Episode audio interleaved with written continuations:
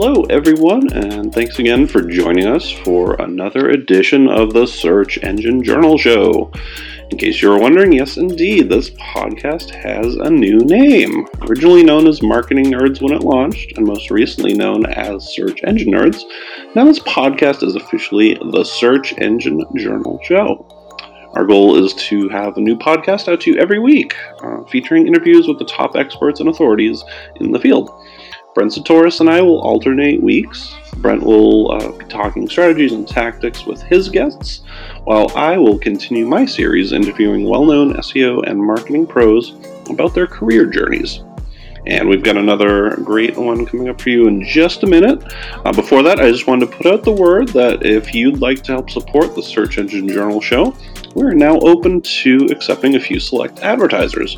If you'd like to promote your brand or product to our audience of thousands of listeners, we can come up with a package that works for you.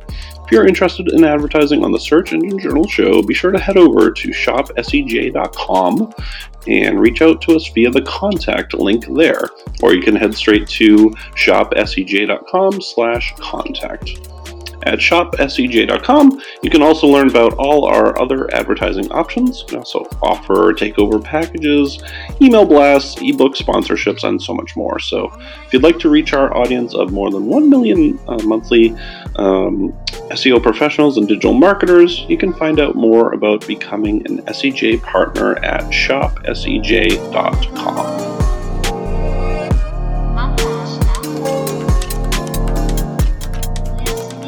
In today's edition of Better Know an SEO Pro, I'll be talking to Melissa Fach, who has been in the industry for 15 years. Melissa is community and social manager for PubCon and is also the US blog editor at SEMrush. She is the former editor of a little publication you may have heard of called Search Engine Journal. She has also been editor and community manager at Moz, uh, Social Jedi at Authority Labs, and she has contributed tons of articles to uh, at all those places over the years, among others. Uh, she's also the owner of SEO Aware. In addition to that, Melissa has been a volunteer at Big Cat Habitat. Uh, you can always find Melissa speaking at PubCon conferences, both in Las Vegas and Fort Lauderdale. And if you ever do get the chance, I highly, highly recommend checking out uh, any session that Melissa is speaking at. Uh, Melissa also won the 2017 U.S. Search Personality of the Year award at the U.S. Search Awards, and you can find her on Twitter at SEO Aware. Melissa, welcome to the show. It is great to have you here today. Thank you for having me. Yes, it is great to have you. Um, and I want to kick off our interview by talking about uh, November 8th of 2017, uh, the night of the U.S. Search Awards. Uh, I know. Oh, okay. Yeah, I know it's a it's a night I'll never forget. Um, so just let's just take take everyone back, and you can sort of set the scene. So you're sitting at your table, and they're about to announce the Search Personality of the Year. Now, uh, are, did you have any idea of what was coming, or were you even thinking that you might win at that point? No. What what happened was about I don't know two weeks before the event, Brett, uh, the CEO of PubCon, told all of us we got to make sure we look right and look nice because we're all going to go on stage for something. Mm-hmm. Um, and I was like, okay. And I was nervous just about that. Ah. I'm one of those people that might fall on the stage, you know, going up for graduation type of thing. uh, so um, everybody was dressed like fantastically. So I just assumed we were doing something as a team. Um, so then it was announced, and uh, I, I, was just shocked. And then you're like, "What do you say?" Because I didn't have time to plan. And um, then, of course, my klutzy self gets on stage and drops the award. um, but and then you can't see anything. Mm-hmm. But what was nice about it was, I mean, the award was great. It was nice that it was voted on. What was more touching to me is that when I came off the stage, a bunch of people came up and hugged me and said, This is how you changed my life. Mm-hmm. This is what you did for me eight years ago. Things I didn't even remember mm-hmm.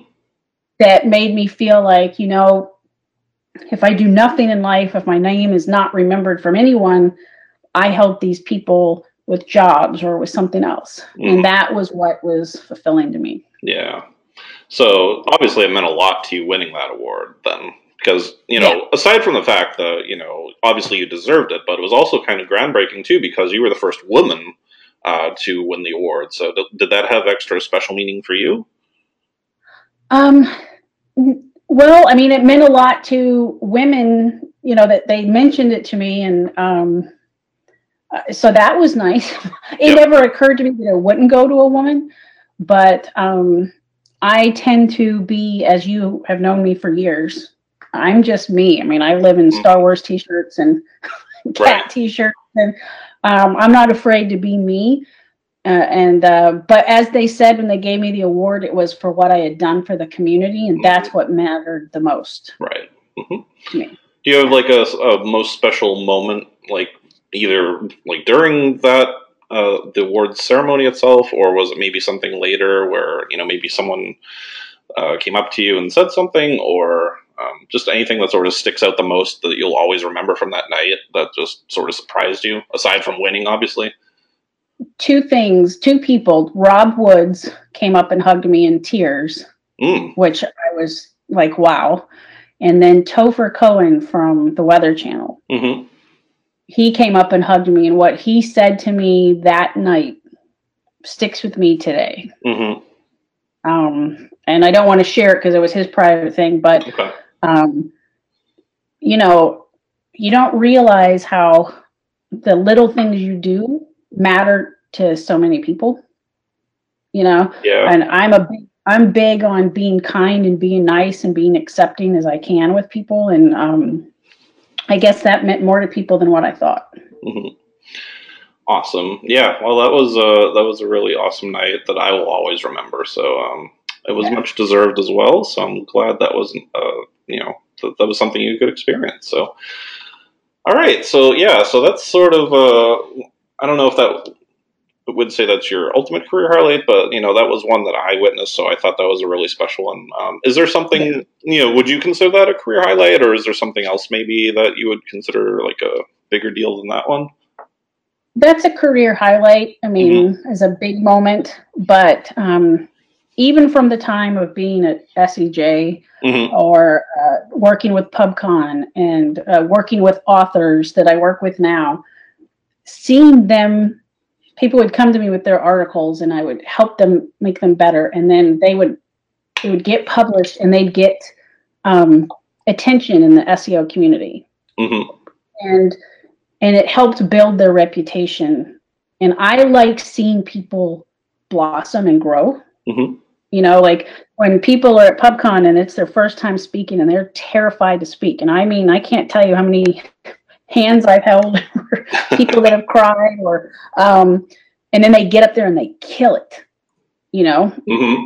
Like, and I hope she doesn't mind me saying this, but uh, Rachel Meyer, the first time she spoke at PubCon, she was a little nervous and I was her moderator. It was the best presentation I heard the entire time I was there. Mm-hmm. And I knew this this lady is going to kill it from this point forward and that's the part that i love mm-hmm.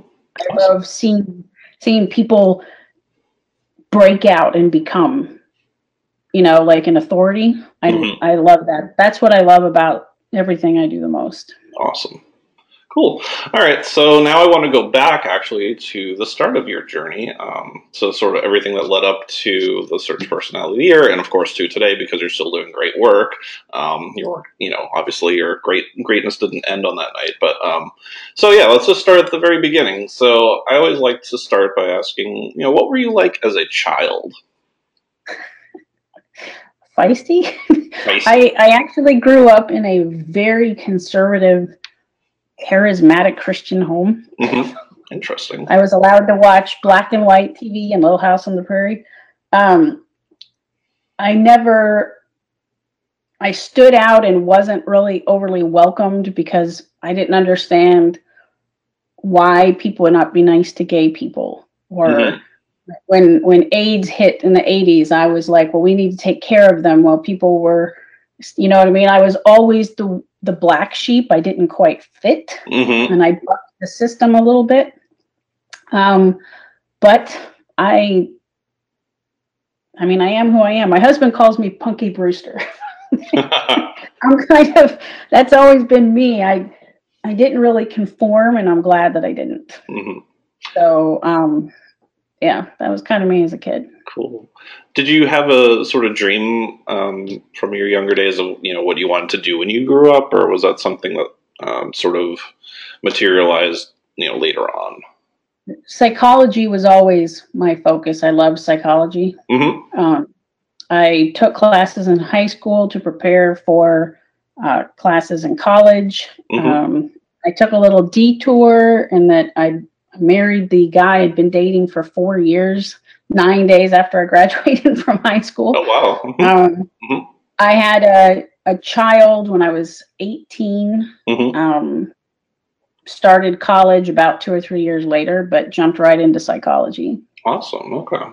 Um, and also as a child did, did you have any sort of an on brand moment or something that you did you know the sort of a sign that eventually you would get into the seo and like editing and content field is there anything that sort of sticks out as uh, you know from your childhood as you know just sort of like predestiny of sorts i love to write mm-hmm. um, uh, and i love to read Mm-hmm. I mean, as a kid, I, I read everything. Mm-hmm. Yep. I don't know if that's what it was. What shocked me was the final year of my master's program in mental health.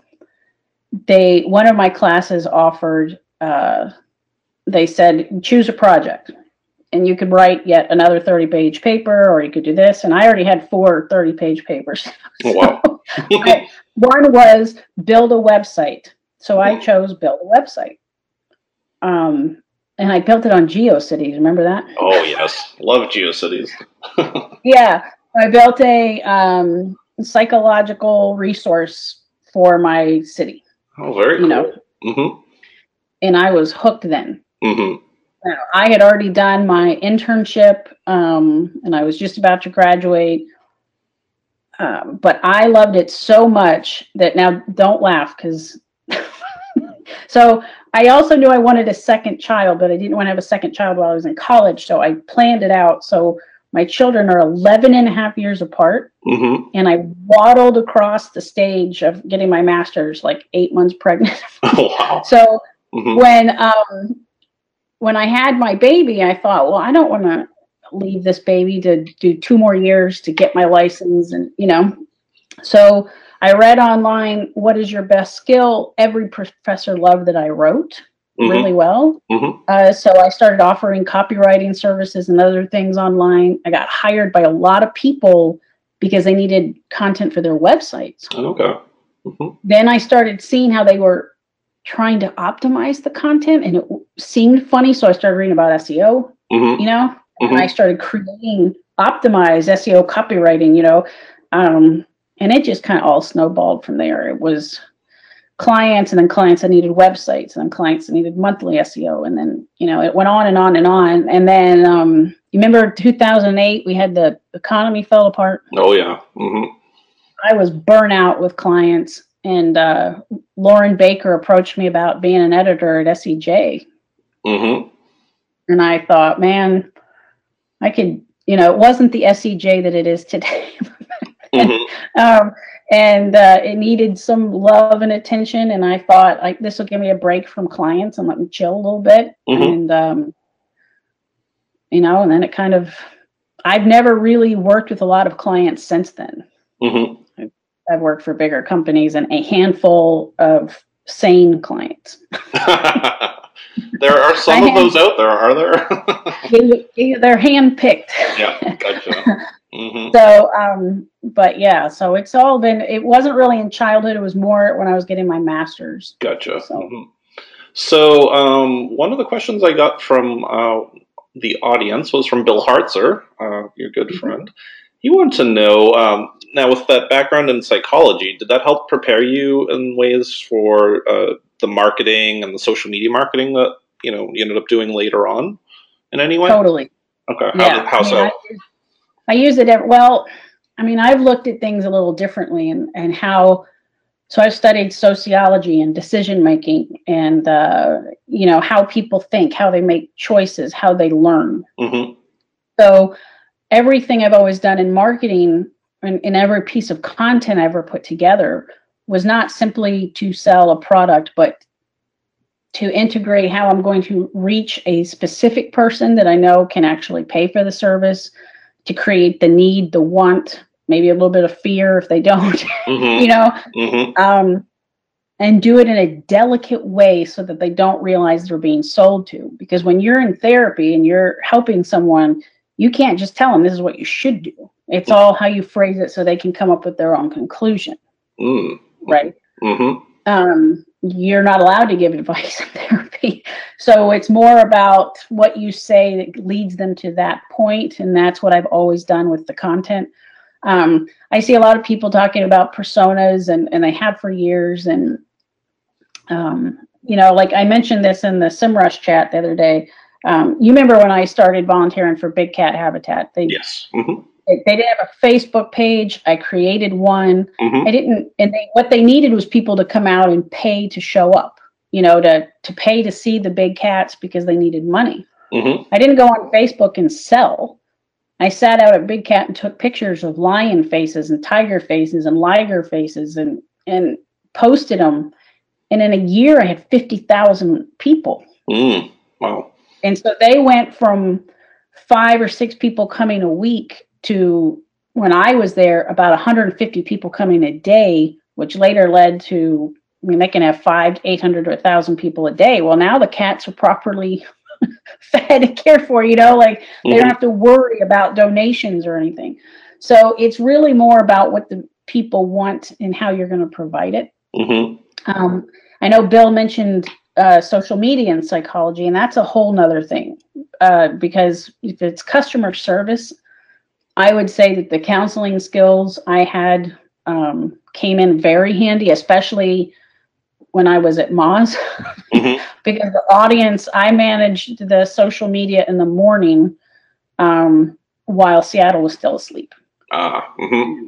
So, uh, you know, when people are angry and upset, it's it's not about you know getting mad that they're having a bad day. It's about how you're going to calm them down and get them what they need. Mm-hmm. You know? Yep. So, um, and then with social media and selling and reaching the audience, it's very similar to the content I described before. It's how you're going to reach them, what you're going to provide. So, yeah, I mean, I, I think a little bit differently than most people and in, in when I create something or if I want to sell. But I mean, I think the industry is moving towards this more and more every year. Mm-hmm. So Excellent. Um, so you mentioned about you're basically self-taught with with the SEO, um, mm-hmm. With your SEO stuff. So, um, how did you learn? Uh, you know, when you started, um, you know, did you learn from certain people, or you know, did you sort of just you know read from like sites like Search Engine Watch early on, or how did you uh, sort of pick up all your skills? I read everything, and then I followed the experts.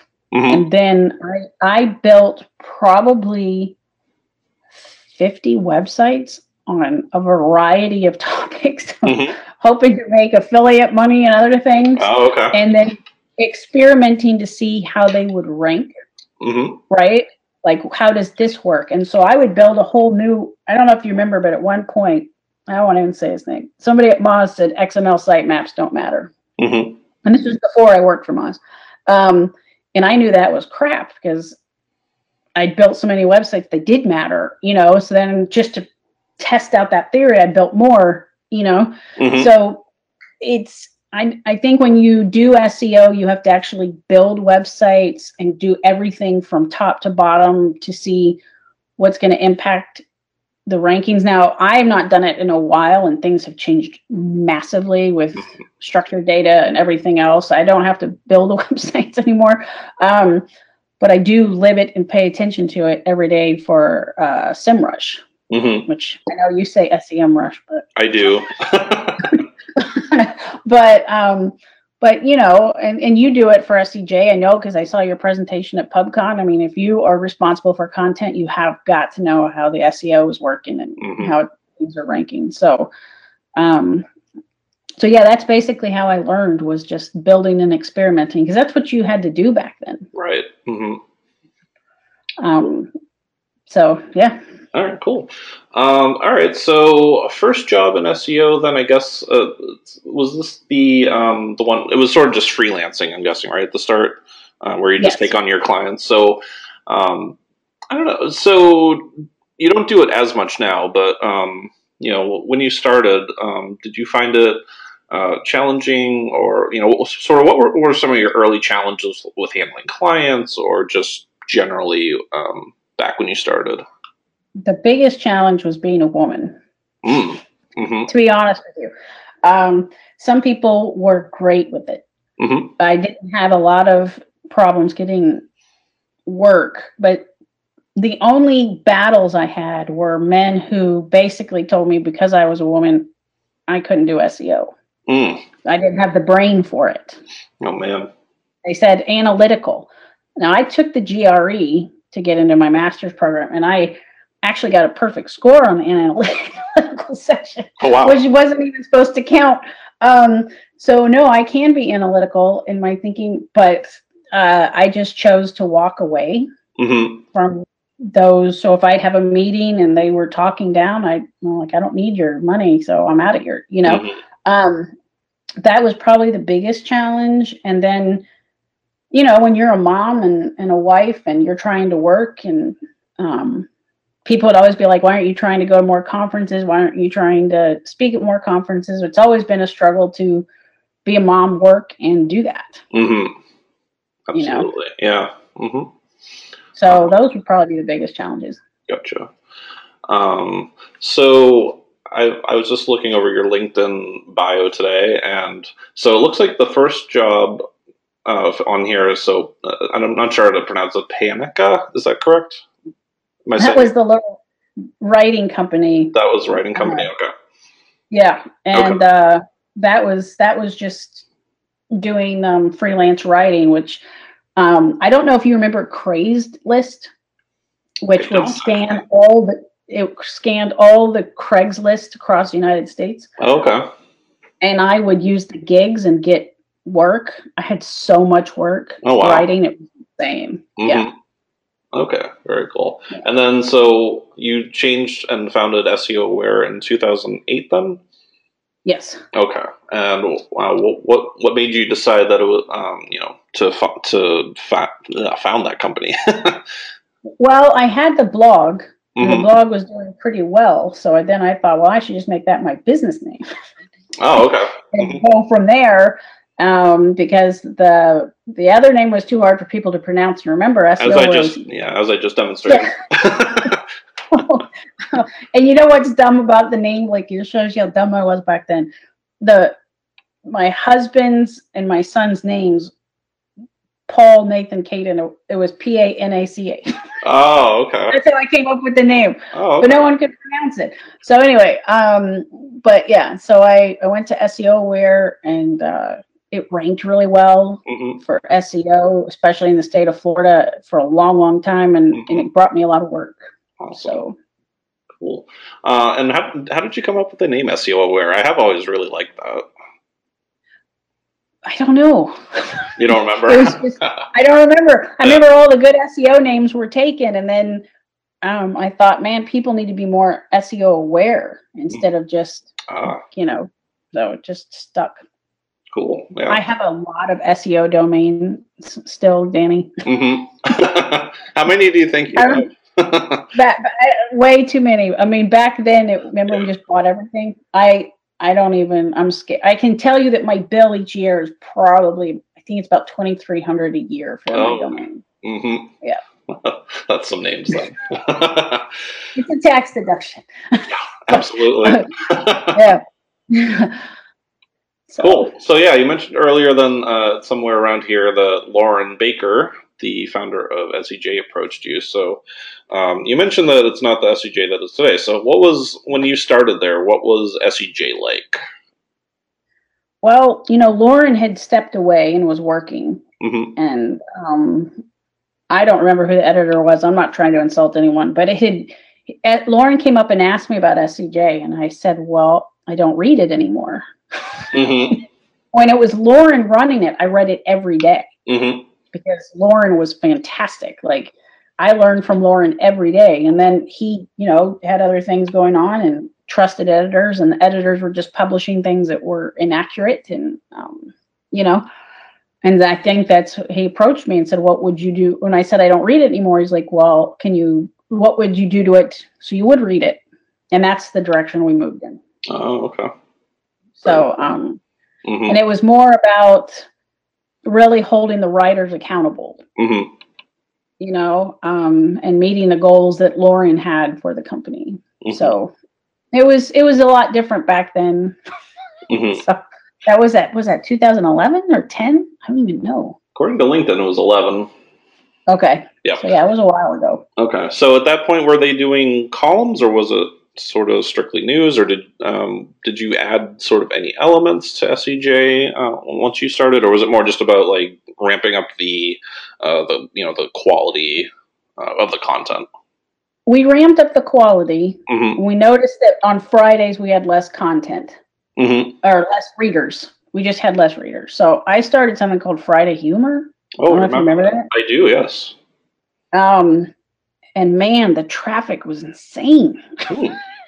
So it wasn't exactly SEO friendly, but it was it was good for advertisers. Um, but Sure. it was because people on Friday are burnt out. They're just tired. They Mhm. don't have it in them to read the in depth pieces on Friday. Yep. So um, I even remember I put Gangnam Style when that song came out. It had 800 views on YouTube, and I put it Oh. on there.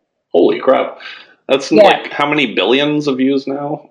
I think I looked the other day; it was like three billion, three plus billion. It Um, really? Wow. Mm. but it, it was nice. I mean, I think they've taken all that stuff off, but it, it did what we wanted at the time, which was Mhm. to bring in traffic and to, Sure. and to build the community around the brand. Mhm. Um, that was the other thing is to that whole community feel like I started doing their social media Mhm. and the content and, you know, so Right. it was a fun, fun time. So um, you had a rather unceremonious, unceremonious exit, however, from SEJ that I remember. Uh, I remember, you know, I was at Search Engine Watch at the time, and I, you know, I, I, I saw what was happening, and I didn't quite grasp what had happened. So um, as much as you feel comfortable, I'd love to get you know the inside story of you know how you ended up uh, leaving, and then briefly coming back, and then leaving again. I think we all just had some different opinions on th- some things. hmm you know um i i tell you what though i will say this um i went to my first pubcon to speak after when i was working at sej Mhm. and matt cutts came up to me and said hey you're doing a really good job turning sej around Hmm. that was the biggest confidence booster i've ever had in my whole life That's pretty amazing. yeah. Um, but yeah, things, you know, there were some internal th- issues that we had, and then um, they brought on an editor, which I don't know if you remember. There was a real problem. They had a meltdown. oh Um, yeah. hmm then- and then Loren's Oh. like, "Can you come back for a month or two until we find someone?" Yeah, And I was I- like, "Sure." And I remember like the entire community was revolting. They just couldn't believe that you were basically. It felt. It seemed to me that you were forced out. So, and uh, yeah, but I don't really want to say anything okay, fair enough. I mean, I don't want to. I, I don't want to. It, it was uh, it was an uncomfortable moment, but Sure. Moz uh, offered me a job, hmm and I I mean I think within two or three weeks. So it Mhm. was like okay. Yeah. Um, what I what I appreciated about that moment was that all the community building um, worked. Yep. You know what I mean? Like Yeah. mm-hmm. because people were confused and um but I don't like to say anything negative. So. No, that's fair. but I have but- to ask. You know. yeah, but it it, it worked out fine and Yep. um and uh you guys are rocking it now, so well, thank you for that. Um, Yeah. So, do you have like a sort of a proudest moment from your SEJ period? my proudest moments well there was the Matt Cutts moment Sure. but it was when it was when people in the community that I respected were like, I love what you're doing with the content. Mm-hmm. Yep. Um, there's nothing, and I know you know this feeling. I, as an editor, really dislike saying no to people. Mm-hmm. I feel guilty about it because um, I know some of them have worked very hard, you know. yeah. But but the goal is to help the brand, right? Mm-hmm. So you don't really have a choice. So by saying no and no and no and double checking and triple checking and, and reaching like a few times when I was at SEJ, I'd reach out to Danny Sullivan and say, Does this seem right to you? I mean, I really made sure that what we published was correct. Mm-hmm. Um, and to hear different people that I respected in the community appreciate that made me feel like I was doing a good job. Mm-hmm. So, yeah. Yeah. Very cool. So then you moved on to Moz, um, where you basically took everything you had done at Search Engine Journal and basically um, did, you know, it was a sort of similar role, correct? Well, I started off as an editor for the YouMoz blog. Okay. Mm-hmm. Um, and then they asked, they were like, you know, would you want to do some social stuff? And um, I said, sure. And so I was honored to be put on the community team. Mm-hmm. You know, um, I was a contractor, I wasn't an employee.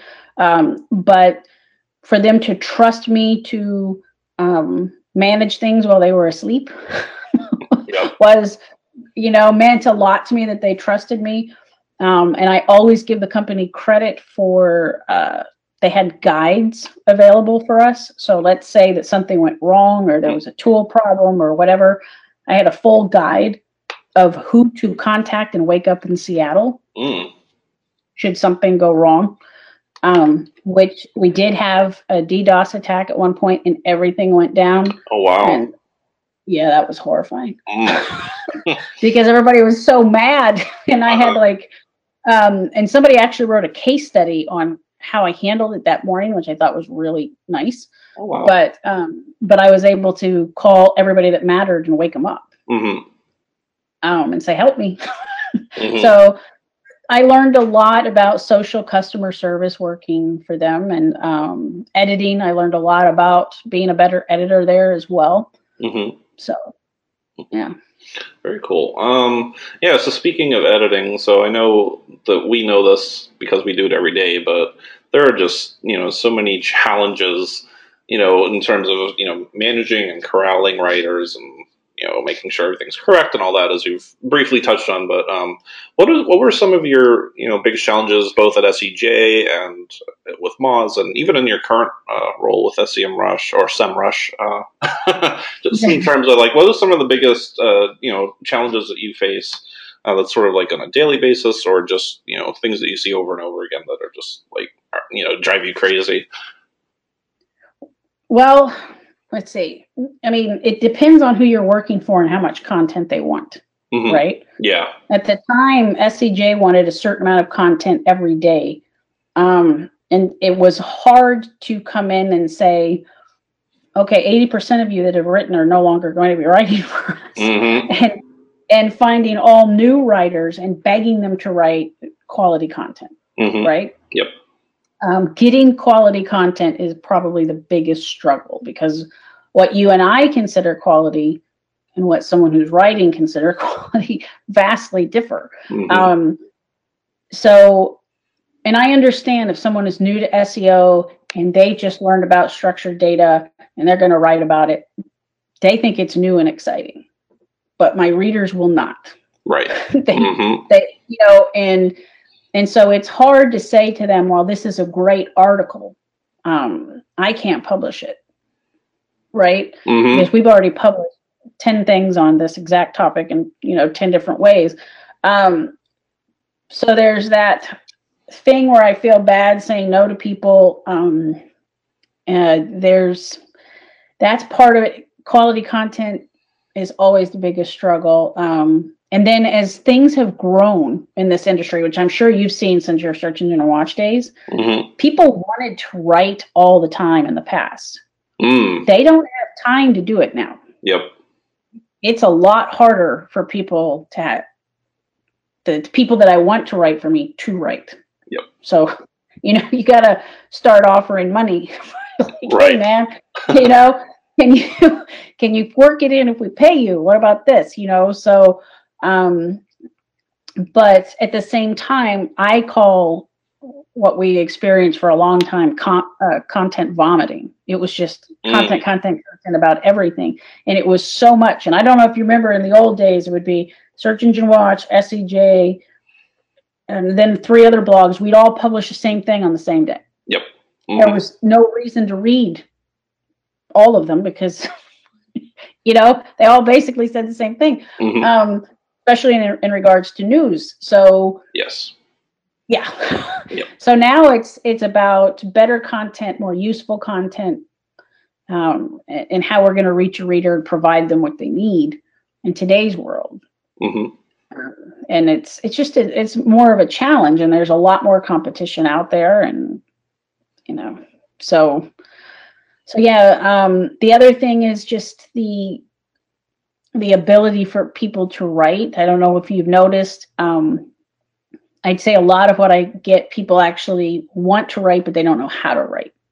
hmm You know what I mean? Yep. And sometimes I will re-edit, I will or edit like mad and make it work. But other times there's just no flow and no structure, and, and I don't know what point they're trying to make, and hmm so I it just doesn't work.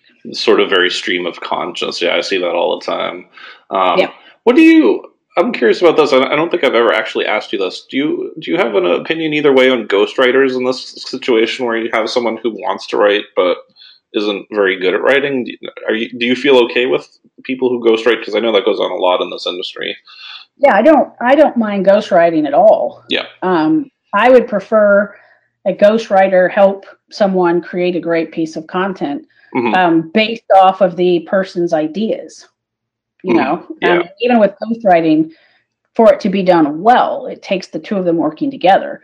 It is always obvious to me when someone who I've heard speak and has great experience submits a, an article or has someone submit an article for them hmm it is not up to their level of expertise. It stands out. hmm And then I know they, they didn't actually write it. Right. Um, hmm and I don't know if they know that you and I or other editors can tell, but it is pain, it is painfully obvious um, that it is not. It wasn't a collaborative effort. Yep. Oh yeah. That's happened many times to me as well. I've seen it. It's just like this isn't up to your usual standard. What's going on here? So, uh, Right. yeah. So yeah. Yep. I've definitely experienced that. All right. Um. Let's see. What else here? So. After Moz, which you left in 2015, you then went on to. Oh, actually, wait. So you were at Authority Labs at the same time as Moz? I was Oh, so how did that two work? companies at one time. wow. Mhm. Well, actually, you're doing that now too, so I guess I shouldn't be surprised. But I didn't realize you were doing both of those at the same time. So uh, Yeah. it, it was sort of the same role at both places, where you're managing the community and editing uh, for the for the blog content. Yeah. Yeah. Yep. Okay. and uh, they were two totally different companies. I mean, Moz was more corporate, hmm and Authority Labs was about as much fun as I've ever had. Oh yeah. they they introduced me to Fireball, so oh, um, Fireball! I think yeah. I've heard of that. yeah. Um, but uh, yeah, the Authority Labs guys were a lot of fun. I know the company sold. I don't know the new people, but hmm they were a fun group to work with. hmm Um, yeah. So, did, um, so after that, then you went on to. How did the PubCon um, role sort of develop? Because I know you had been presenting there. Um, were you, had you been doing like some stuff with Brett um, prior to taking the official role, or was that sort of a new thing Well- that they were looking to do?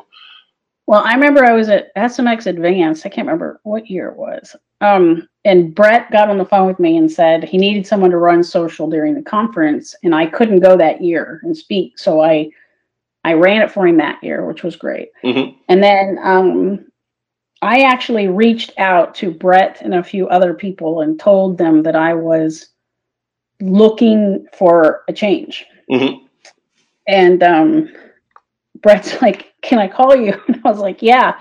And then he said, I've wanted to work with you for a while, but I didn't want to be someone who took you from another company, hmm you know? Um, and he's like, but if you're interested, and to me, that was the pinnacle. That was, I mean, I loved Brett. I loved PubCon. Mm-hmm. Um, and uh, I loved the people at PubCon. I loved the speakers and the attendees. And so it, to me, it was like the perfect fit, the perfect job. Mm-hmm. Um, and well, everyone knows the series, Brett. I get to see the other side. Oh, he has another side? Oh. uh, he's as goofy and funny as they come. And mm-hmm. so, um, and and he's a massive supporter of women, which mm-hmm. I really like.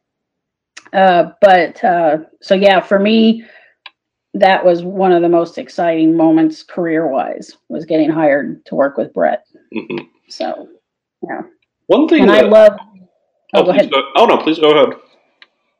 No, I just I love the community. I love the people, and it's it's still just as fun and, and fulfilling today as it was when he hired me. So, mm-hmm. yeah. um, how has the roles evolved for you, or is it pretty much been the same um, since you started, or have you tried to like add in um, anything new and exciting, uh, or anything that has really worked well for uh, you know helping PubCon grow over the years? I don't. I think when you're a community manager, the job is going to be different for whoever you work for. Mm-hmm. There, I guess what I did not expect so much um, when Brett hired me was the level of one-on-one. Um, how would I phrase this? concern that is required for everyone that is there. Mm-hmm. Okay. Okay. So, uh, speakers, I mean, over the years, they have dealt with tragedies that you would never imagine, mm-hmm. and they show up to speak, and they need a little extra something, you know, um, or if something happens behind the scenes. Brett is always wanting to make sure that a speaker knows we care, or mm. you know, um, attendees have the same situation. I had a, an attendee one year whose husband cheated on her while she was there. Mm. like things that you would not anticipate would be your job mm-hmm. are because anybody who is at that conference i feel like is my responsibility like that they are cared for that they feel appreciated and you've been in the networking events there are some that just sit off to the side and don't step forward whether because they're introverted or they're shy or they've had a bad day and i always feel like i need to reach out and be like hey are you doing okay? Do you need anything? Mm-hmm. You know do you want to meet anyone?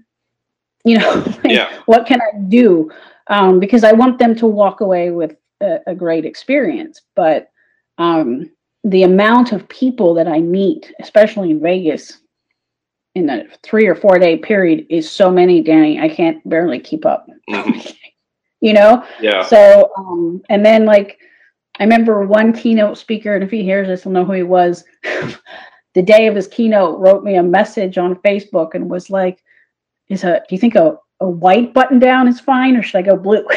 it's just you never know. You just it's all like a it's a fluid movement, one situation to a next situation, or uh, this speaker has a headache, a bad one, and they don't know if they can speak, and bringing them Tylenol, or you know. Mm. Um, mm-hmm. So it's a different, it's a hands-on community management while I'm there, mm-hmm. and then throughout the year when we're not at the conference, it's um, answering every possible question that I can. Mm-hmm. And what it surprised me um, and you may know this. I mean, I haven't shared it overly publicly, but I have a child with Asperger's. Mm-hmm. Um, and what surprises me is how many people in this industry are on the spectrum and need things that we wouldn't I guess if I hadn't known my son, I wouldn't be able to anticipate. You know, like, well, can you help me figure this out before I get there? Or where where can be a place where I can just have peace and quiet for a minute? Or, mm-hmm. you know, it's little things. Um, that really shock you. And like Brett has a a room for breastfeeding mothers. And I remember when he told me that, I was like, really? And you would not believe how many people each year use it. Hmm. It's like, I mean, so there's just there's little things that I've learned along the way. Um, but yeah, it's it's a different kind, it's more one-on-one, which I like. But so yeah. I don't know if I answered your question. Oh, yeah, absolutely. Um, now, we had an interesting conversation in Fort Lauderdale at PubCon, um, and I know you're not on the, the selection committee, um, you know, for mm-hmm. picking speakers, but we had an interesting conversation because, you know, one of the big questions a lot that, you know, I, I hear this a lot just when I attend PubCon, you know, the question is always, why aren't there more female speakers? And mm-hmm. I just want to give you the floor so you could answer that question because, you know, it's one I hear a lot. Um, and you're, okay. you know, just hearing it from you at the show was very uh, enlightening to me. So I'd love to just give you the floor to just talk about that really quick. Okay. Well, Brett and I and everybody involved works very hard to reach out to female speakers and get them to pitch. Okay. Mm-hmm. There's people I've probably, and there's women listening to this that know, I've probably reached out to 40 or 50 women asking them to pitch for Vegas this year. But they all have different situations. Like, I can't this year. Um, I'll be X amount of pregnant, or I've got too much work, or I have a child with special needs, or there's a variety of reasons why mm-hmm. women can't. Um, then you have the other issue of um, you do have some women p- pitching, but we have a level of expertise that we want to stick to, right? Mm-hmm. So we're not going to place someone who just started SEO this year talking about advanced structured data, right? Mm-hmm. Against someone who's got 15 years of it. Now, if we had women that have, you know, however many long years of everything pitching, then it would be easier, but we just don't. We don't have them. Um, and I wish that we did. Mm-hmm. But women are often the caretakers. There's a lot of women that run agencies and are a mom, and they don't have time to even take a shower most days. Right? right. So to say we need you to take a week and go to Vegas is not always an option for them. Gotcha. Um, but uh, the the number one goal at PubCon is attendee education and, and at a very high level. It's why Vegas is called PubCon Pro. Um, so when pitches come through, it doesn't. We don't look at them. This is a man or this is a woman. The pitches are given out as just the pitch to to start. Like, okay, which one? Who wrote? And it seems like they know what they're talking about. Mm-hmm. And it's the same thing you and I see in content, Danny, where you can see that they may have read an article and they think they can talk about it versus the little nitty gritty things that let you know they're a pro or not. Mm-hmm. Right. So once those are hand picked out, then then it goes into okay, who wrote it? What is their what what experience do they have speaking? Where have they spoken before? You know that kind of thing. Mm-hmm. But I don't know what else I said to you in Florida that I might have forgotten. Oh no, that was it. It was just you know, people. I think people just assume that there are lots of females pitching, but you know they're just not getting picked. And I just wanted you to get it, you know, get that out there that you know we just need more females to pitch if they want to. You know, if we want to have more female speakers, need need them to have the knowledge and just pitch. You know, if they can. Right. You know, obviously it's different for everyone. So Right. And I have, I'm always here to talk with anybody, which I do all the time, how to set up their pitch. People send me their pitches all the time, and I'll tell them if I think it's good enough or not. Mm-hmm. So, cool. Yeah. So, I uh, want to also briefly touch on, of course, you're the uh, U.S. blog editor for SEMrush, which I will uh, defer to your your pronunciation, even though it's wrong. Um, Everybody says uh, so yeah, so you started that in April of 2017. So um, how, did, how did you end up deciding to work with them, and how has that experience been? Um, actually, Aleyda Solis um, connected us. Oh, okay. And um, it has been. I was not expecting what I got, which um, I work with the um, the office in St. Petersburg the most, and they are brilliant, wonderful people. Um, what I love about the company is, and I and I've had the same thing with Brett, okay, mm-hmm. uh, at PubCon. But as for a big corporate company, they are. I have never been talked down to as a woman mm-hmm. or mansplained or disrespected, and we're talking over 500 employees. They are gracious and respectful, mm. and and that is a pleasure.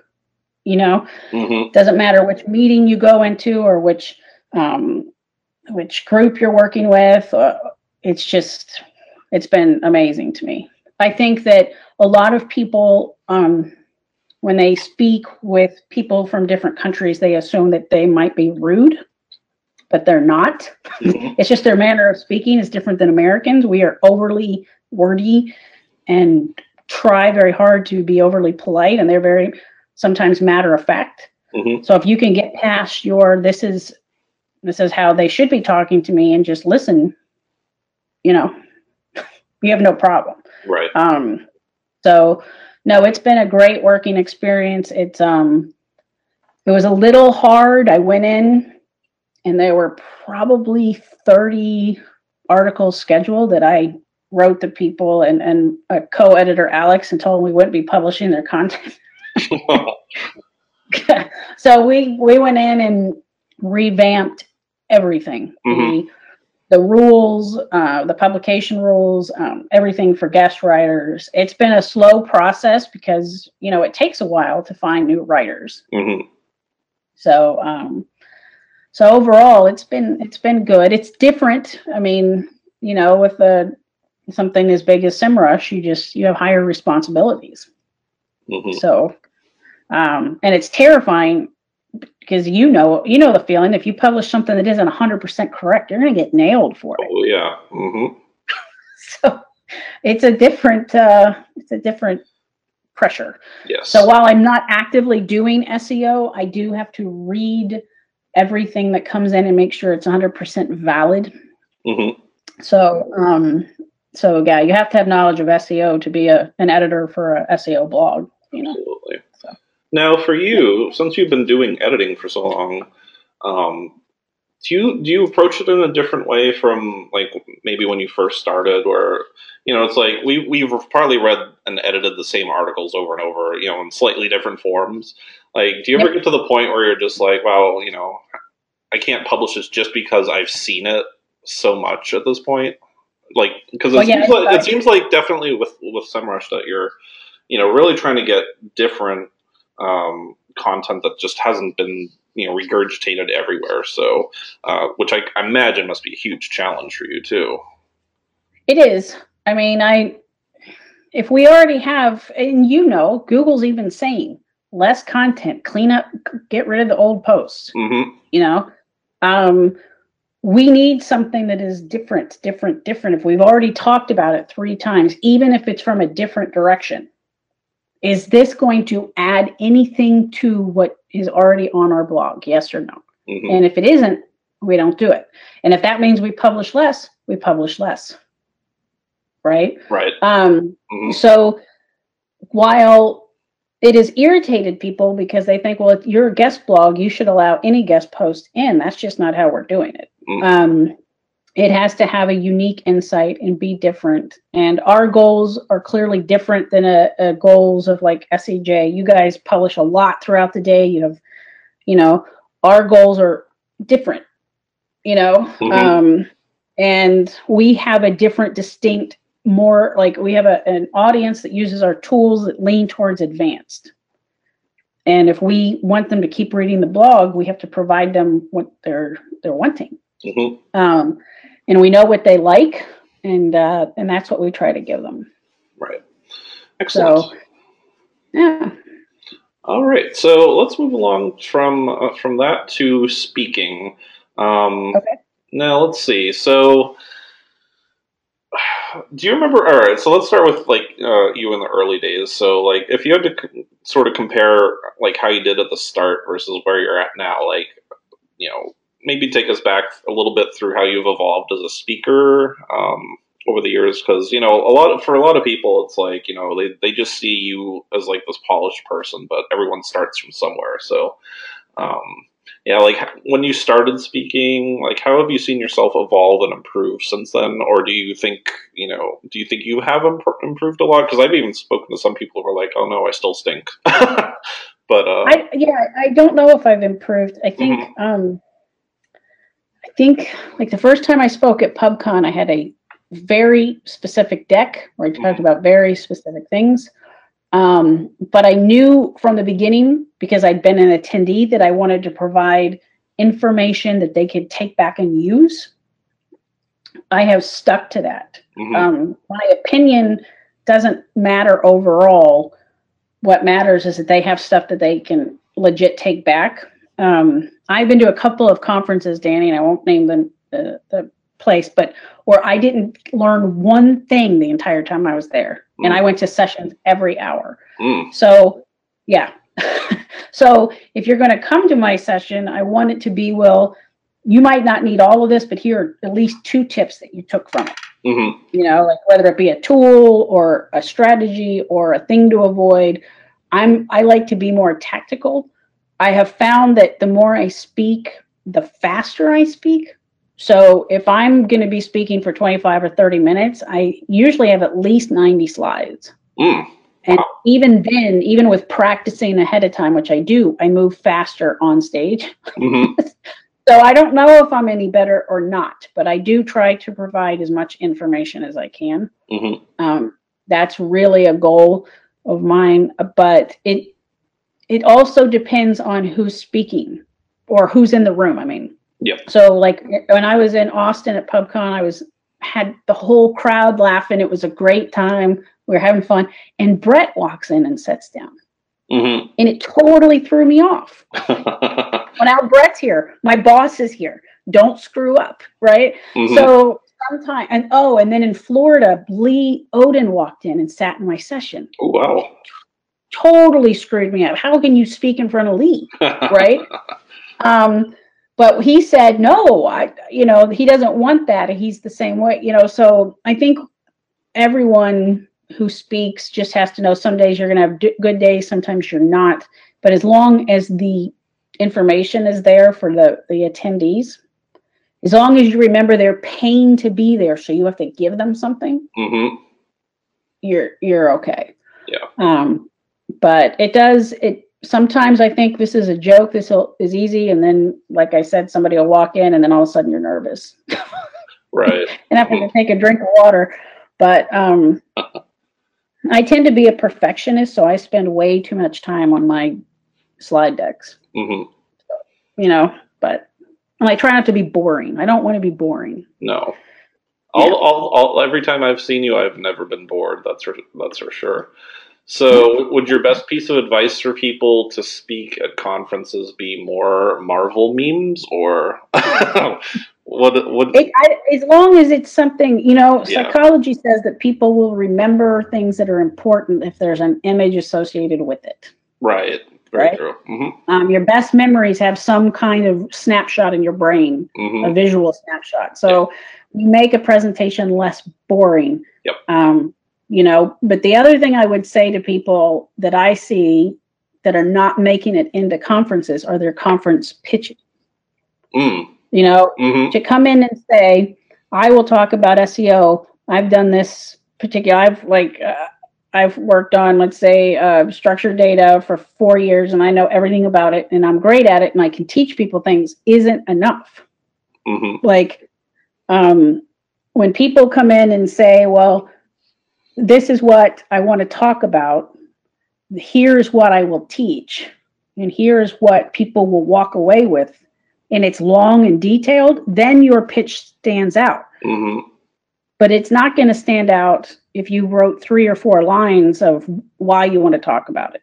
Mm-hmm. Versus when then, you know, just imagine you've got eight SEO pitches laying there, and this guy wrote four sentences, and this one wrote us a guide of what he's going to say and it's detailed who's going to get in? Mm-hmm. right? Yep. So that that's what i would tell people that want to speak is take the time with the pitch. Take a lot of time. Mm-hmm. it's almost like a job interview because if a conference is going to take the risk of putting you there as a first time speaker they have to know that you really know your stuff. Right. Mm-hmm. you know? Yep. Um so yeah well that's the one big thing. Gotcha. Cool. Uh, any tips for networking? Like, what have you found anything that works really well um, for you? Be nice. Yeah. It's not, um, you know, we're living in a, a different time. Like I've noticed in the last few years where um, people are trying to create a personality based off of always angry. Mm. You know, they're angry about this or they're angry about that, and they're trying to be a social warrior for a cause. And while they're trying to do it, they're offending half the people that see them. You know what I mean? Yeah. Um, we can all fight for causes, but it's the way that you do it. So, um, whether you are on social media or you are in person, um, just be honest and be nice and be you. Uh, the one, you know, this is a, a different kind of community. We are all geeks. Like, mm-hmm. the majority of us are geeky people. And if you walk into a group of geeks trying to be fancy and Miss Hollywood or Mr. GQ, you're kind of not going to fit. Mm-hmm. We don't we don't need that. We want you. Yep. Right? Mm-hmm. Um but uh, the other thing that I've really enjoyed and has made it easier for everybody like at events is when people just walk up and say, "Hey, you know, I'm I'm Joe and I have severe social anxiety, but I wanted to say hi." Right?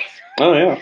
Mm-hmm. With those hundred percent honest people, put the whole group at ease, and then you'll see someone like five people chime in and say, "I've got social anxiety too. I just I've known them for five years." Right? Yep. And then everybody can can just chat and be themselves. Um, I, I would say the biggest thing is don't be afraid to be you. Your uniqueness is what's going to make people want to network with you. Mm-hmm. Totally. You know, Yep. um, so don't put on a, a face or a mask because it just it comes across fake. Yep. Yep. All right. Um, how do you stay up to date with uh, you know SEO and marketing these days? Are there any resources, uh, websites, or anything that you would recommend uh, our people listening to check out?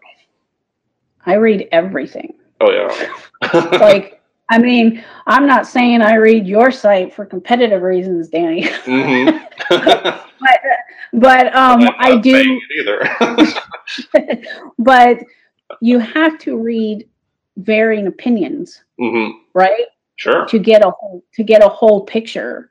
So um, I keep an eye on everything that Google writes about, no matter what. And you can't always take what Google says as word. You have to take what they don't say and think about that. Um, but I compare that to what is said, like on SEJ or by one of our authors or by one of the tech blogs, or, you know, um, Mhm. the other key thing is to really follow the true and knowledgeable experts on social media and pay attention to what they are stating about a specific thing, Mhm. right? Mhm. Um, people like Marie Haynes who break down everything for you, and Glenn Gabe, Mhm. you know. Um, and I remember Danny the first time Glenn Gabe came to SEJ and submitted a post. Oh wow. And look at Glenn now, right? Yeah. so Mhm. um but i i pay attention um part of your job as an seo is to spend a certain amount of time reading and paying attention to the experts Mhm. and i remember my husband used to be like you're on social media all the time why and well that's one of your biggest learning tools Mhm. if you're following the right people Mhm. right Absolutely. um, so um, it really it's a harder job because you know if you're doing something else, you don't have to pay attention to all the algorithm changes. Yeah. but but it is what it is, and um, you have to know. You have to know what's changing on Facebook, Instagram, Google, even LinkedIn. Mhm. You know, Yeah. you just have to know. So um, yeah, I don't know if I'd say anything specific. I'd say read everything you can. Gotcha. Good advice. Okay, reader question. Uh, Dave Rohrer of Northside Metrics. Uh, we had talked about how you were a volunteer for Big Cat Habitat and uh, Gulf Mhm. Coast Sanctuary. Um, so he wanted to know what is your favorite big cat? Is it a lion, tiger, panther, or something else? My favorite was Brutus the liger. Mm, ha- half lion, half tiger. Now, I don't Oh. agree. I don't agree with the way that they create these animals. Most people don't know that they keep trying to create them. About eighty percent of them um, don't live Mm. when they're born. Oh wow. Um, and sadly, they're so big that unless they have like another male to be with, that they won't battle. They always have to be alone because Mhm. they're too big. You know. So, but I played peekaboo with a fifteen hundred pound liger. Um, and he was the sweetest animal I have ever met in my whole life. Mm. Um, and then uh, Wolf of Wall Street. I don't know if you saw that movie, oh yeah. hmm but the the lion in the beginning, hmm I was his um, hair scrubbing slave for a while. Oh wow. He liked his head scrubbed. He would actually get up and turn around and turn to the other side, so I'd scrub the other side. Oh wow. He's actually passed away. Part of the reason I stopped really going out there is because it killed me to see the animals pass away. Yeah. Mm. But um, but yeah, so liger definitely ligers and lions. I love tigers, I do, but ligers and lions are about the sweetest things Mhm. if they like you. That's the key. That's the key. All right. Okay. Uh, fun question. If you weren't in search, what would you love to be doing instead? Uh, working with big cats hmm or in or in real estate. Oh, in real estate. Okay. I love real estate. Like when I am done with work, um, I am either going through Zillow and looking at real estate or looking at uh, interior design. Hmm. Oh, okay. Yep. So Interesting. Okay. I don't know how. Maybe it's an old person thing. That's where I've turned into. I don't know. uh, what is the best piece of uh, advice that's ever been given to you about? It could be SEO marketing or just like general business or professional advice, and who gave it to you? I'd say Brett Tabke. Okay. The best the best advice he gave me was rock the boat. Mm. Don't you know like don't be afraid to rock the boat. Mm-hmm. Um, and why I liked that was he didn't tell me to go in and conform and find a way to fit. He's Mhm. like, you came, you came here, you rocked the boat, go rock the boat there. And I was like, okay, Mm. you know. Yeah, Um, that's perfect for you. and it is perfect for me. it is. Yeah. Yeah. Um, but I'm also a big fan of game theory, hmm so I suggest people read up on that as well. Very cool. Kind of Uh, like thing with psychology, but yeah. Okay, go ahead. Oh, sorry. No, it's fine. Uh, worst piece of SEO advice that you've ever heard or you're still hearing that needs to die? LSI. Yes. I thought you'd say that. I am I am so sick of I don't know how why it's still being talked about. Uh, the first year I was at SEMrush, I actually reached out to Bill Slawski and said, "Will you please write a post about LSI so I can send it to people and tell them that they're what they're saying is wrong?" And he did.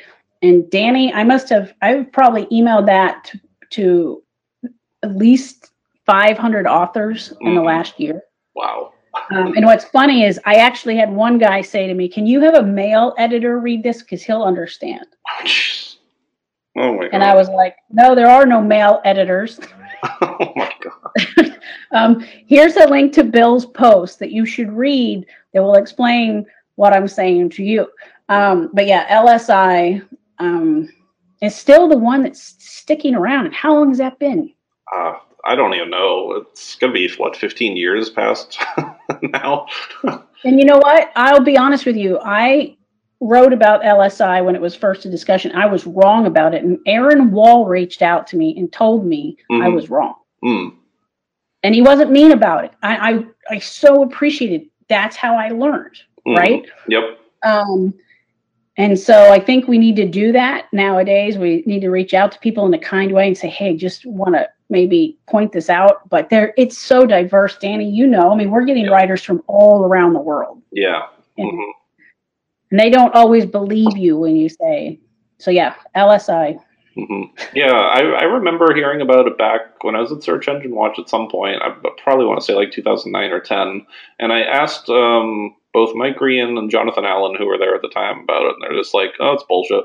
So, because I think I think Yep. Moz was early on promoting it, and I don't know who on Moz, but someone I think that's where it I first heard about it. So it found its feet. Yeah. Yeah. The the one thing that bothers me is that we have, and I'm hoping you don't hear lawnmower. I'm sorry.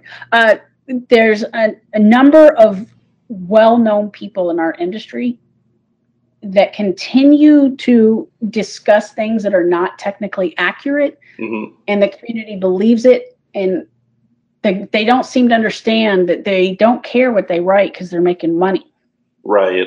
Right. hmm so when you choose someone to follow you have to choose carefully and if you've got half of the in- seo industry saying they don't like a person there's a reason hmm you know Yep. they have a reason why they don't like them Yep.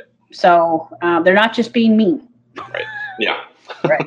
it comes from a good place, even though it may not look like it. right Yes, it's more about Right. you know it's more about protecting the industry than any individual, which is you know a really cool thing about about our industry. yeah So, even though there you know there are obviously some egos, but you know ultimately I think it's really not about tearing some down rather than protecting you know the reputation of our industry. yes Cool. Okay, next question. If you could go back in time and give yourself some advice, what would it be? Hmm. I think I took more crap than I should have. hmm You know what I mean? hmm Because I felt like, well, I need to build a reputation. I need to build um, a name in this industry. And so, you know, I didn't have to be rude about it, but I didn't need to take it. Right. Right. hmm And then the other thing would be not to look up to people just because they have a big name. hmm be, because sometimes you find out that the person you thought was a hero is clearly not one. Mm. Right? Yep. I tend to I tend to always have a positive outlook, like love everybody, accept everybody, and that's a good way to be. But I was a champion for a few people who I deeply regret being champ- a champion for. hmm I, I, you know what I mean? I should Sure. have. Yeah, I kind of was like, well, these people are being negative, and I'm not a negative person. Well, they had a full reason to be negative. hmm Um, but uh, yeah, um, but no, I think those would be the two. Cool. So, um, for for newcomers to the industry, what's your best advice for someone who wants to become, you know, pretty successful and you know sustain that success over time? What What do you think would be, you know, either the most important thing or a couple important things that uh, people should should strive toward doing?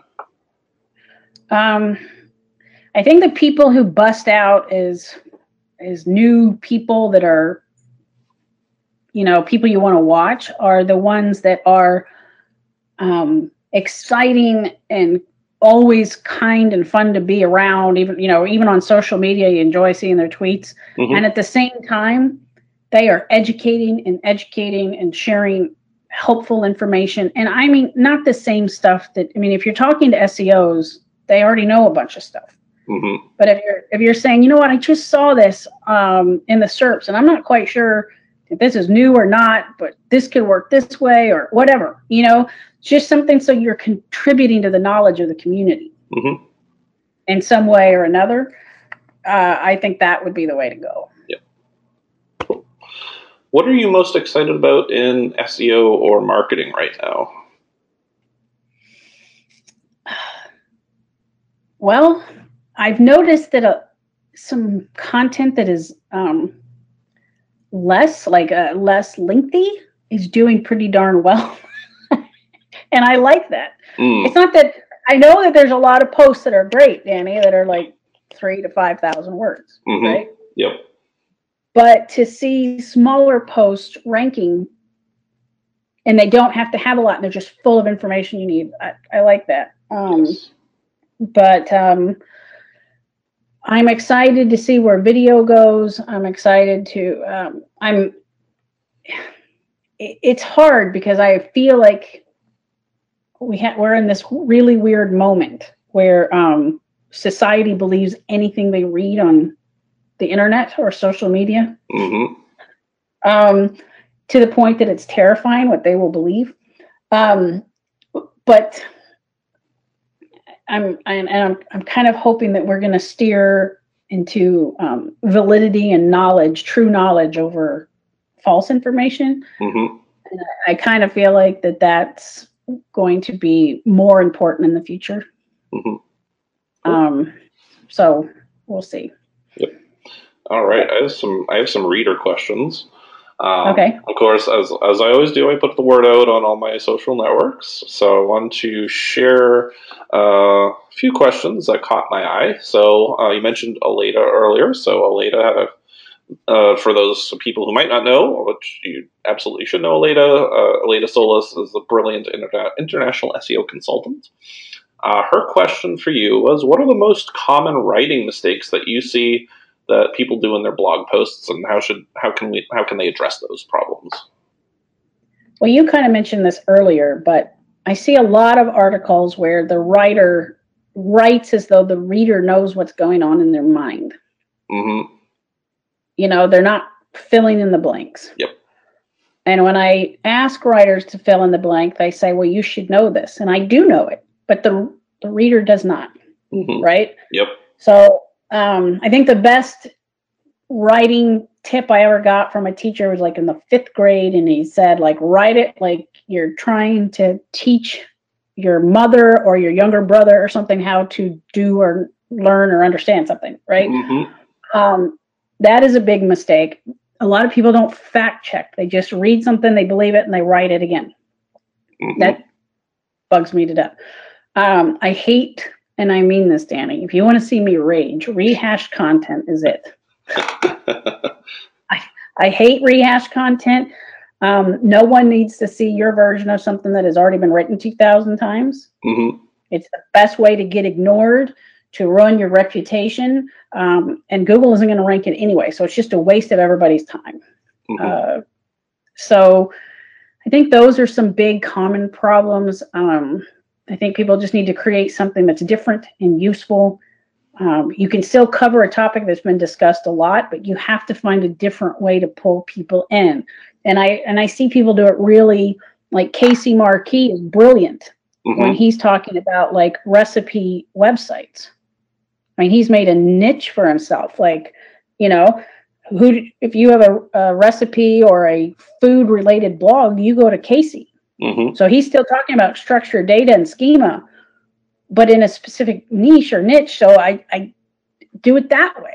Yep. Right? Mm-hmm. Tell me about your lawyers. Tell me about your restaurants. Tell me about your car dealership in a different way. Mm-hmm. Then it's not boring and it's new and helpful. Right. So great. Uh, yeah. She also asked, uh, based on your experience, what's the best best way to deal with social media trolls? Well, for businesses, I would say to first of all stay calm. um, uh, you shouldn't have anyone running your business social media that doesn't have a good temperament, for one. Mm-hmm. But if you have someone that's complaining about your company or something that they did, you need to show the public that you're trying to address it in a calm and professional manner, right? Mm-hmm. Um, getting mad and arguing with them isn't going to make you look any better. And people are watching, and you'll end up in like a my presentations at PubCon or in an article.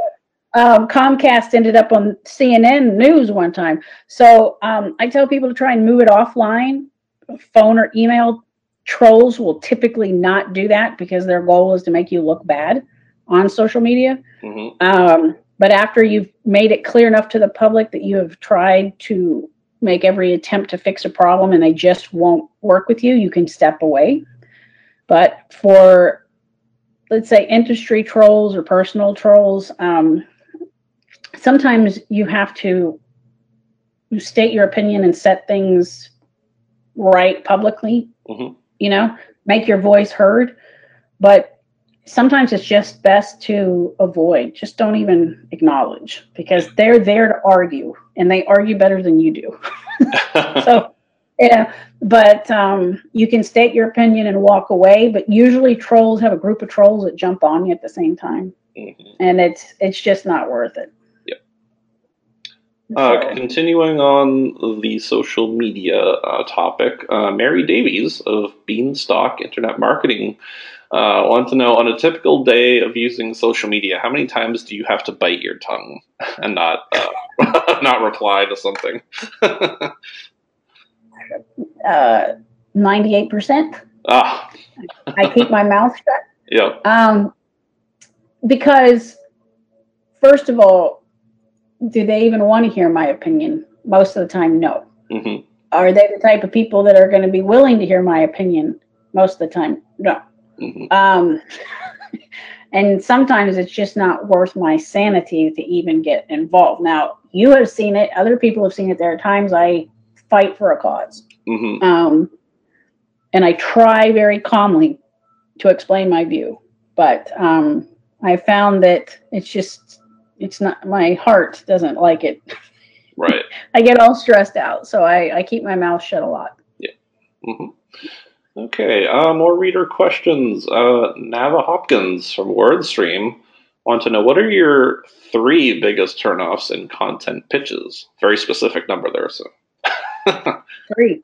Yeah, apparently Uh, I have to do three.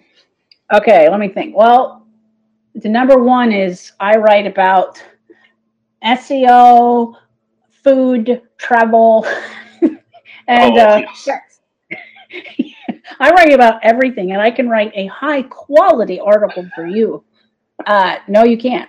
Um, number two, um, I will write this for you, and you will give me a link. Mhm. No, nope, no, I won't. Um, and I don't do well with anyone telling me what I will do anyway. so you've already turned me off. Mhm. Um, and then the the ones that are clearly templated and not customized at all for me, so you can tell they haven't read. Then they're asking for publisher guidelines. Mm, Google it. Google it yep. if you um, Google SEMrush publishing guidelines or SEMrush guest post guidelines, we're right there. Mhm. I should not have to send it to you.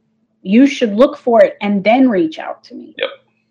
Right? Mhm. Because then we're just wasting everybody's time. Yep. Um, those would be my top three Absolutely. That's like it's like we get the same emails. It's it's it's surprising. all the time. oh my. Okay. Um, Dave Rohrer had another good question, so he gets a double. Um, as an editor for others and yourself, what tips do you have for people who have to be their own editor? Okay, well, first of all, use something like Grammarly to start, and the Hemingway app, so you Yep. know what level you're writing at. Um, and a lot of people say ask someone else to read it, and I agree, but I would say add parameters to it. Okay, you need to say if you're going to read this, I need you to be 100% honest and tell me was this easy to read, right? Was Mhm. it hard for you to get through the whole thing? Because if it was, it usually means it's choppy. You know, does does one paragraph flow into the other easily? Were you confused? You know, was there a structure that allowed you to know where you were going throughout the article? Um, I mean, the worst thing to try and get through is a choppy piece of content. Mhm.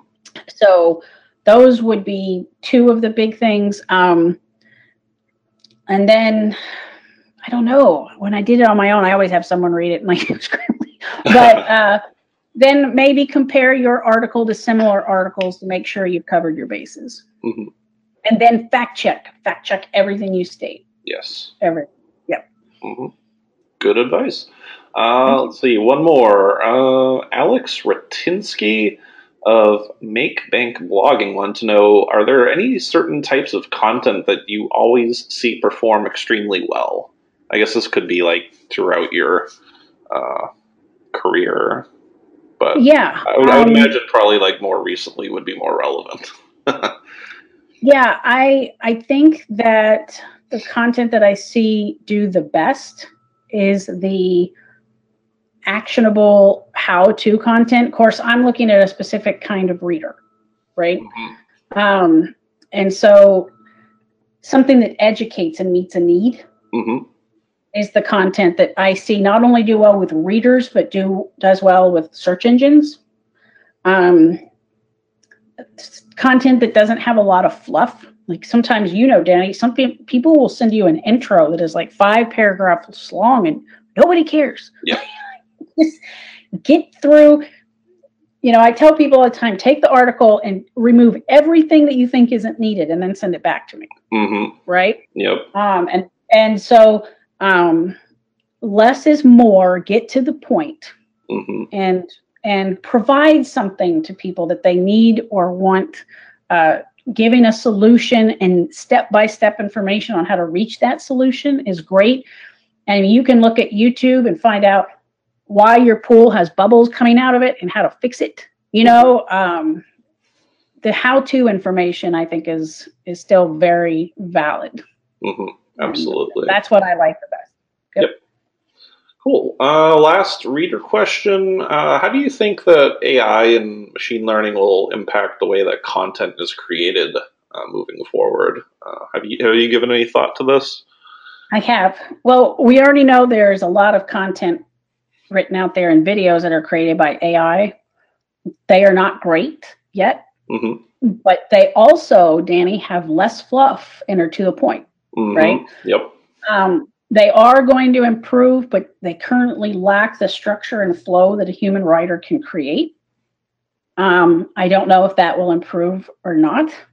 Um, and it's kind of what I said before about certain demographics believing whatever they see on social media or, or Google. Mhm. They don't really care about value or facts. They just want information, and AI is going to provide a lot of that. Mhm. So um, I think in the future, perhaps we use AI to gather data for research purposes for a piece of content, right? hmm But we are we're not going to be able to. People like this industry are not going to be able to use AI to create a solid article. There's just no possible way. Right. Um, but for other industries, you're going to have to find a way to stand out and be better than the AI content, quick, to the point, helpful information that a human can relate to.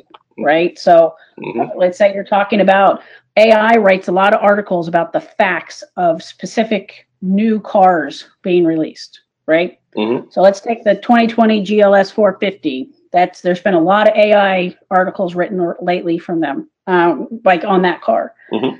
You need a human perspective because the human perspective is actually going to be able to sell the benefits of the car, Yep. right? hmm AI is only going to give you facts. But for some people who just want the facts, I mean, I, I think it's going to improve, and we're just going to have to find a way to be better. Cool. Oh, and I should credit that was Lee Wilson of Vertical Leap who asked that question. Okay. Um, cool. And then uh, just two more questions for you from me. Um, what's next for Melissa Fach? I, I don't know, man. I'm just trying to keep going and uh, make it through my day. I, I, I give SEMrush five hours a day, PubCon five hours a day. hmm So um, I don't know. Right now, I'm I'm working to get ready for PubCon Vegas. hmm It'll be a long few months for us. Um, and at SEMrush, we are just, you know, I mean, you know the content game. It's a constant all day trying to make it work. Um, so yeah, I don't know if I have anything exciting. Well, I just I just work a lot. Yep. So no- nothing wrong. maybe I'll win the lottery. It could happen, yeah. Yeah. Very cool. Um, and then my final question is just where can people find you on uh, social media uh, if they want to connect with you? And is there anything uh, in particular that you uh, want people to check out of yours that, uh, you know, some content you published or anything? No, I think the best place to interact with me is on um, Twitter at, at SEO Aware. I don't approve people I don't know on LinkedIn. Mhm. So if you want me to approve you on LinkedIn, you got to start talking to me on Twitter uh, because I need to know who you are. Um, and then uh, I don't think that I have anything new content wise. Well, I'm doing these like recaps of the SEMrush chat post. That's Mhm. about all I'm I'm doing right now. Um, but uh, I actually am enjoying it because I'm learning. I'm meeting a bunch of the SEMrush chat and the SEMrush community. Mhm. Um, but other than that, I'm not really creating content. I'm just behind the scenes working. So, Right. but I do chat on Twitter all the time. And and if you get Danny and I together at PubCon, we might drink Fireball with you. Yes. Do you even drink Fireball? we did in Have I- Fort Lauderdale. We did. We did. Okay. Yes. So there was a lot flowing. I don't remember who all drank, but yeah, yeah, yep, yeah. But um, so yeah, I we'll have a good uh, time. we'll have a good time. Um, but yeah, so that's that's the best place to find me. Very cool. All right. Well, that was all my questions. So, uh, just in closing, uh, Melissa, I want to thank you for doing what is often a thankless job uh, as an editor. You know, throughout your career, you've been one of the guardians of the SEO galaxy. Um, you know, you see bullshit, you call bullshit, and you know, you don't publish said bullshit, and I respect the hell out of you for that. Um, so thank you for helping to steer the industry in the in the right way and away from so much of the crap that otherwise uh, might see the light of day. Um, and of course, you know, through uh, editing all you know the work of so many people and all the great stuff that you shared over the years and speaking at PubCon, you you know you've impacted the lives and careers of thousands of SEO pros and marketers who are better off because of you. Um, and you oh, know, even, even, more than that, I mean, you're just a good person, and you're someone I respect the heck out of. I'm so grateful um, for all that you've done, and we will keep doing in the future. So thank you. Well, thank you for all that. And I see you should come talk to my kids. Tell them I'm great. I'm available okay. as a man, so you know. Okay. if you ever need one. All right. Well, thank you so much. I really appreciate it. Thank you. All right. So, Melissa, thanks so much for joining us today and sharing your story. Uh, I really appreciate you taking the time. I'm sure our listeners do as well. Uh, that does it for us. Thanks to everyone for listening. Uh, be sure to tune in again next week for more great interviews on the Search Engine Journal Show. Uh, if you haven't already, make sure to subscribe to our podcast. and of course, you can follow us on search at, our, at SE Journal on Twitter, and you can find us on Facebook and LinkedIn. And if you want to follow me, I am Mr. Danny Goodwin on Twitter. Uh, so long, everybody, and thanks again for listening.